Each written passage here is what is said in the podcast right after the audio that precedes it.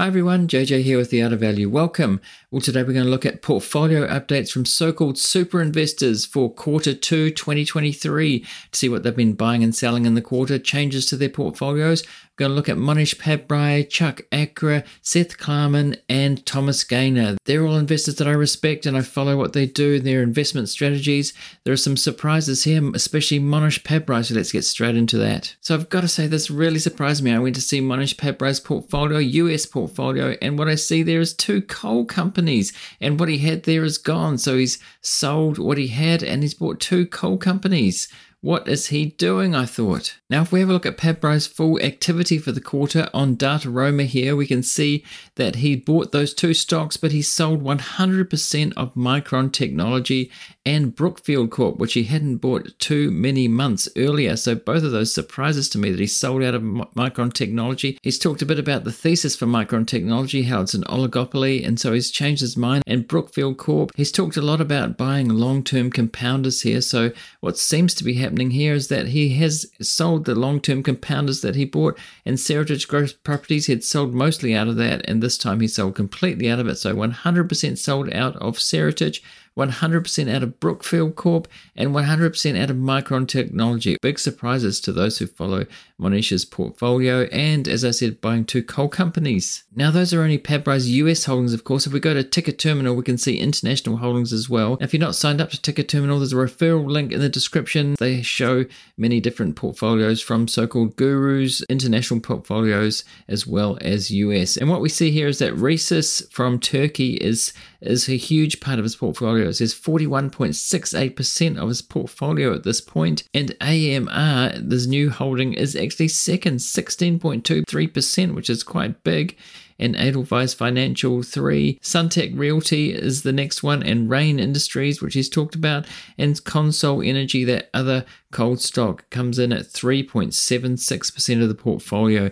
He might have other positions that don't show up here, we just don't know, but that rounds out most of it. I think he's talked about Reysas a lot in Turkey, how he's very, very bullish on that for the long term. So it's going to be interesting to see what he says about AMR in the coming months. If he talks about that in any of his Q&A sessions, regular videos that he puts on YouTube, from talking to students and different institutions. So, will he talk about this? I think he probably will. He's talked about how he admires Chuck Akre's strategy, Akre Capital Management, which we'll look at next.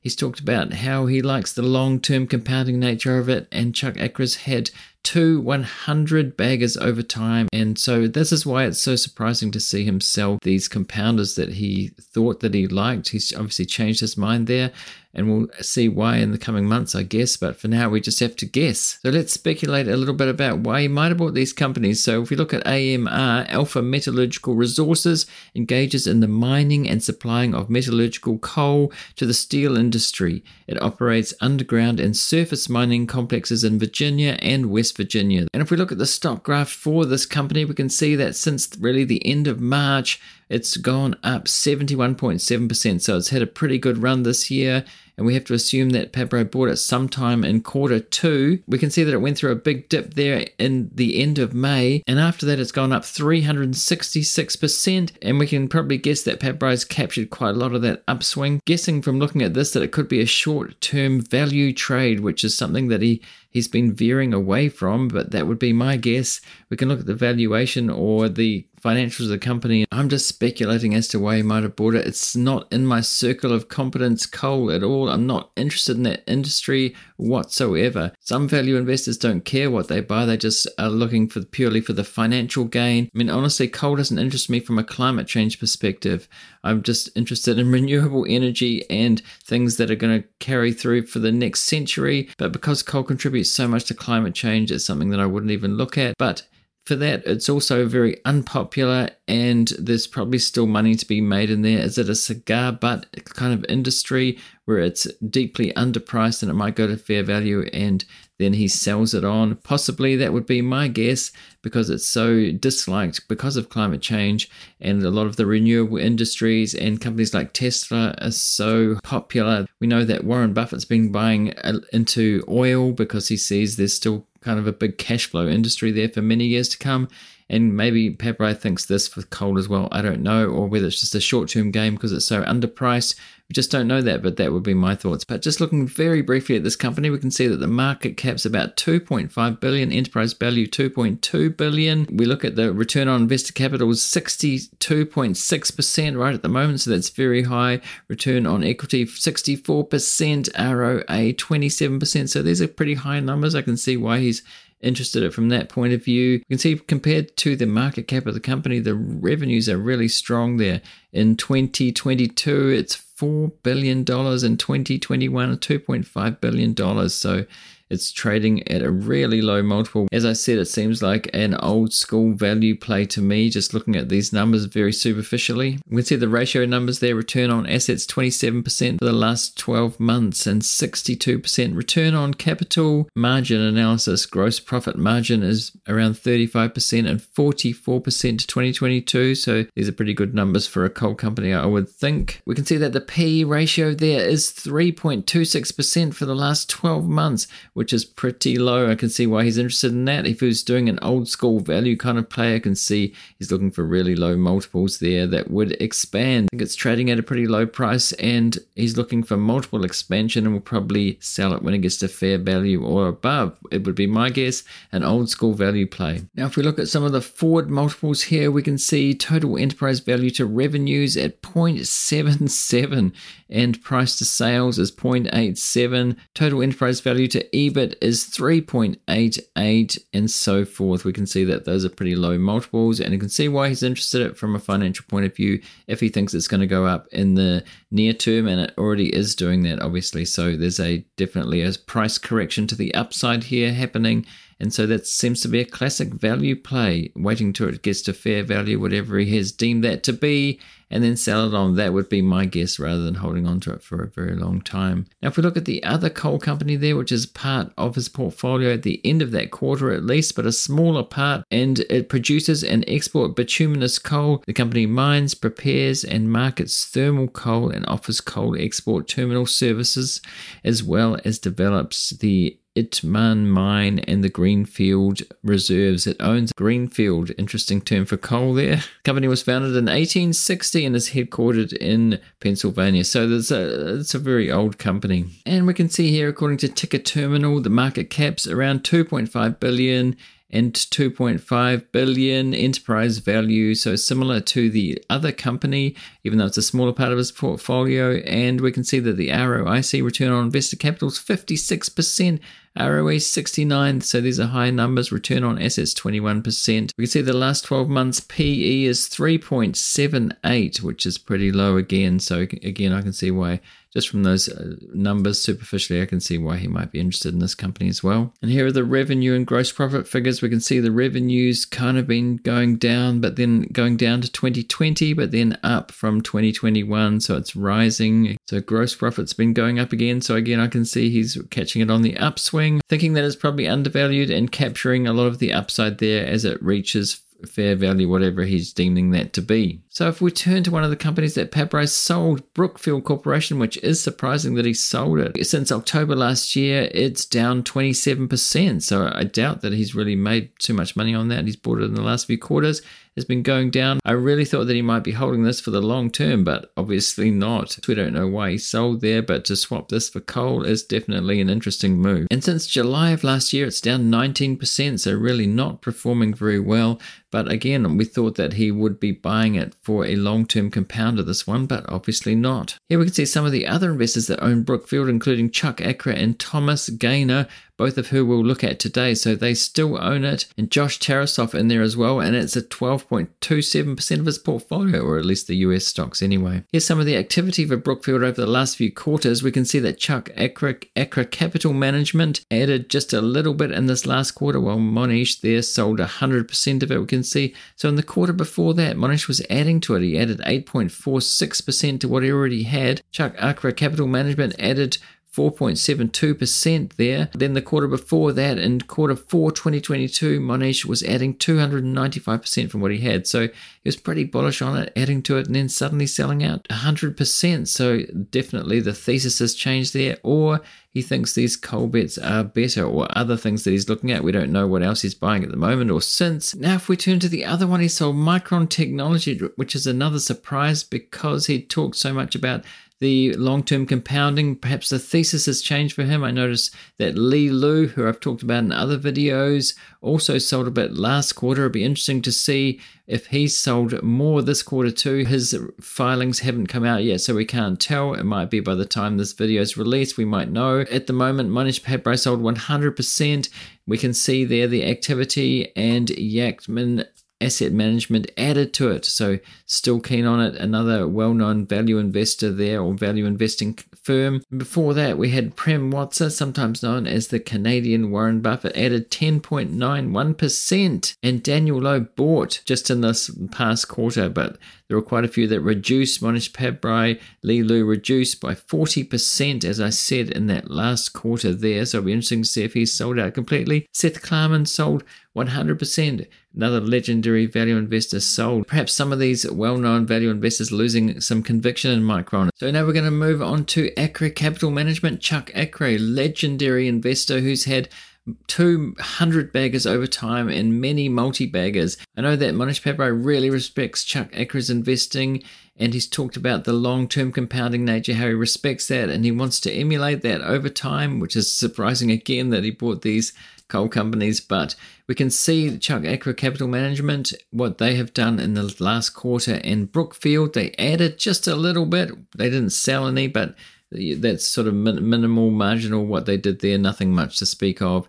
And if we go down the list, we can see Digital Bridge Group, which is a company I've been looking at, they reduced like 2.2%, which is really not much. American Tower, which is one of their 100 baggers, they reduced 3.63% and O'Reilly Automotive. These are the companies that they've done very well. Moody's Corp, CarMax, Adobe. So these are legendary compounders over time. Chuck Akre is known for saying that when he was asked what's the next American Tower, he said American Tower is the next American Tower. So I don't think that's very significant that they sold a little bit there. Now, if we look in Q1 2023, they added to Brookfield Corp 4.72%, and they added in the last quarter too. So they have not given up on Brookfield like Mohnish Pabrai has, still investing in it. Digital Bridge there, which is involved in AI or digital infrastructure, completely digital infrastructure. They added 2.86 in Q1 and just sold down a little bit. I'm interested to see where that goes, whether they keep adding to that and that turns into a long term compounder for them. I don't think they invest in anything else. They're not into value plays short term, they're just into long term compounders.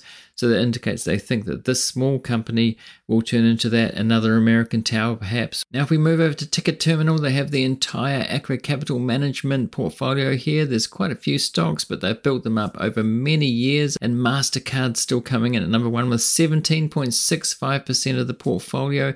That's been doing very well for the Moody's Corp is 14%. I believe the 200 baggers they've had are Berkshire Hathaway and American Tower, but some of these might be close to that. Definitely multi baggers for them. American Tower there at 10% of the portfolio. Constellation Software, which is another legendary compounder, 9.41%. So they really have chosen well over the years. Visa Incorporated 8.94%, O'Reilly Automotive 8.14% of the portfolio. We go down the list, we can see an incredible list of companies. Brookfield Corp there is 4.71%. They haven't sold that at all. Adobe's 3.98, Danaher's 2.29. I mean, these are legendary companies all the way down, quality compounders all the way down. Topicus, which I've said I own some of, they've what 3.06%. They might have got that from their Constellation software holding. They might have got shares in that when there was the spin off. I'm not sure. They still invested that. They haven't sold it. So they obviously do think there's promise in Topicus, at least so far. CarMax after that. Brookfield Asset Management, BAM, they've still got a little bit, 0.92%. Digital Bridge Group, as I said, that digital infrastructure company, small caps still so far. 0.56%. They sold it down a little bit, but it is in there. The share price has been rising for Digital Bridge Corp over the last three months. It's interesting to see they haven't really done much with that, just sold it down a little bit. I'm particularly interested to see if they keep adding to that over the quarters, over the years, if it's that's their next American Tower. So Lumine Group, which came out of Constellation Software as well, and a few of these smaller holdings. They have Goosehead, Berkshire Hathaway there, and Dollar Tree and Verisk Analytics. I'm fascinated by Chuck Akre's investing strategy. He's retired now, or seemingly so, so there are other people there investing, but I'm sure he keeps an eye on things and approves things still. Now we turn to Markel Asset Management. So Markel is a company that I'm invested in, and Tom Gayner is vest for Markel there. And so it's always interesting for me to see the portfolio. I'm planning for it to be a long-term holding. It's known as a baby Berkshire, and I believe it's a good quality company. This is not investment advice. Don't invest based on YouTube videos. Tom Gayner seems to have a lot of stocks. He looks at his investing, he's explained like a sports team. So the A team, the top players are at the very top. So he gives them more time in the field of play, allocates more to them, and then he just starts new players off slowly investing over time a little bit by a little bit if they perform well he'll bump them up and if they perform badly he'll bump them down and might knock them off the team that's the way he invests incrementally slowly over time which is different to some other focused investors who might invest a lot in even five or 10 stocks. If we go ahead and look at the whole portfolio here, we can see that Berkshire Hathaway, both the A and B shares, are right at the top of the list. Pretty much 13% of the portfolio is Berkshire Hathaway, which incidentally, Berkshire Hathaway has recently invested in Markel, which was I was very interested to see. So there's a, definitely a mutual admiration society going on there. And as I said, Markel is known as a baby Berkshire, and Berkshire itself has recognized that and has, by investing in it, has pretty much saying that they think it's a quality company as well or that would be Warren Buffett and Charlie Munger saying, thinking that Markel is a quality company and putting the stamp of approval on Tom Gayner, really, you could say. So the next allocation down is Google at 3.96%, which is relatively new. They haven't really invested in many tech stocks before, so Google there is kind of a new entry to the list over the last few quarters, I think. And Deere & Co. is 3.65% of the portfolio. And then we have Brookfield Corp, BN, is there at 3.49. So Tom Gayner is one of the people that is definitely has conviction in Brookfield Corp. Home Depot next, Amazon.com, Apple. He's added to those a little bit just in that last quarter. Visa as well added to. If we go down the list there, I'm not going to go through them all. You can have a look on screen if you want to. They also invested in Microsoft. They've added to that a little bit. So adding to the big techs during that last quarter. So it's quite concentrated at the top over time, but some of these could over time get more allocation to them as he does investing a little bit each quarter. But as we can see, mostly buying in that quarter, not a lot of selling at all. PayPal Holdings sold out 100%. That's an interesting move. It was only 0.06% of the portfolio, but he's lost conviction in that completely by the sound of it. So just seven stocks being sold in that quarter and mostly buys during that quarter, which is interesting. A lot of buying going on, even if some of it's small, just incremental buying, but that's the way that he rolls. Now, if we go over to TIKR Terminal, we see the whole list here. And what's interesting is that, again, I said that Berkshire Hathaway is right at the top of the list at about 13%, and the percentages go down quickly. So these top stocks, Alphabet is 3.96. Deere & Co's 3.65, Brookfield is 3.49, and Home Depot's 3.4, and Amazon's 3.3, and then it goes down pretty quickly from 3% goes down to really small numbers. Players on the team either going up and going down over time and rising to the top. That's the way he does things. He's not incredibly focused investor, not concentrated in terms of putting a big allocation to one stock, like say a Bill Ackman would do, only having a few stocks and just investing big in one quarter. He just would never do that. So looking at the Markel share price fairly recently, over the last five years or so, it's sort of been going sideways. But just in this last year to date, it's up 24.1%, which so it's beating the market this year so far. And over one year, it's up 23, nearly 24%, so about the same. So over the last year, it's done pretty well. Interesting to see that Berkshire's been buying it. So they obviously think that it's got some upside to come over the long term and it's starting to do well after a period of going sideways. If you look at back at the stock graph over a very long time, it's done very well since the 1980s when it started off about, I think it IPO'd about $9. So now it's over 1500 so it has been compounding over a long time. It's just like the last five years or so haven't been so great, but over the long term, it's done very well. Tom Gayner in a recent interview said that he thinks it will do well again, that he it's on track and he's got faith in it. Part of investing investing in Markel is investing in Tom Gayner and his investing ability. He's been there for a long time, should be there for a long time to come, and he's got got the plan of investing incrementally this way, following the Buffett method. It is an insurance company. They've also got Markel Ventures, which is buying companies. So they've kind of got these three avenues, like just like Berkshire has. They've got insurance, They've got Markel Ventures and then they've got the stock portfolio of investing. You can see why it's called a baby Berkshire. The market cap's still low, even though it's compounded very well over the long term. It's still not a large cap company, kind of a mid cap company, you could say. So there's a lot of compounding that still could be to come. And I'm betting that's the way that it will go. It's not investing advice, just what I'm doing. Last but not least, we have Seth Klarman from Baupost Group. I made a video about him very recently. He had a rare interview recently where he talked about the everything bubble that we've been through. So it's very interesting to see what he's invested in, what he's been buying and selling, and what his portfolio is like. So let's take a look at that. We have Liberty Global at 14.46% of the portfolio, which is pretty high allocation. We have Viasat Inc., which is 12.15%, and then we have Google Alphabet at 9.01% of the portfolio, which it looks like they've reduced recently 29%. Well, Liberty Sirius XM 8.79%. It kind of drops fairly quickly from these high percentages, but Warner Brothers Discovery is 7.72. Fidelity National Information Systems above that actually at 6.7%. Looking at the recent activity, we can see Garrett Motion, they've added 629%, but it's only 3% of the portfolio, which I guess is actually pretty high. That's a company that I've noticed has been on Joel Greenblatt's magic formula list of companies from time to time over recent years. Next is Seagate Technology, another company that's been on Magic Formula list as well. He can be a traditional value investor investing in low price companies and waiting till they get to fair value and then selling on again. We notice new buys there for the last quarter. We can see Amazon. He bought Amazon, Dollar General, Union Pacific, and CRH PLC. Now, if we move over to TIKR Terminal, we can see the whole list pretty easily, and you can see that again 13.66% that Liberty Global position, and it drops pretty quickly to there. The lowest is 0.61%, which is Union Pacific, and Seagate, which is 0.63.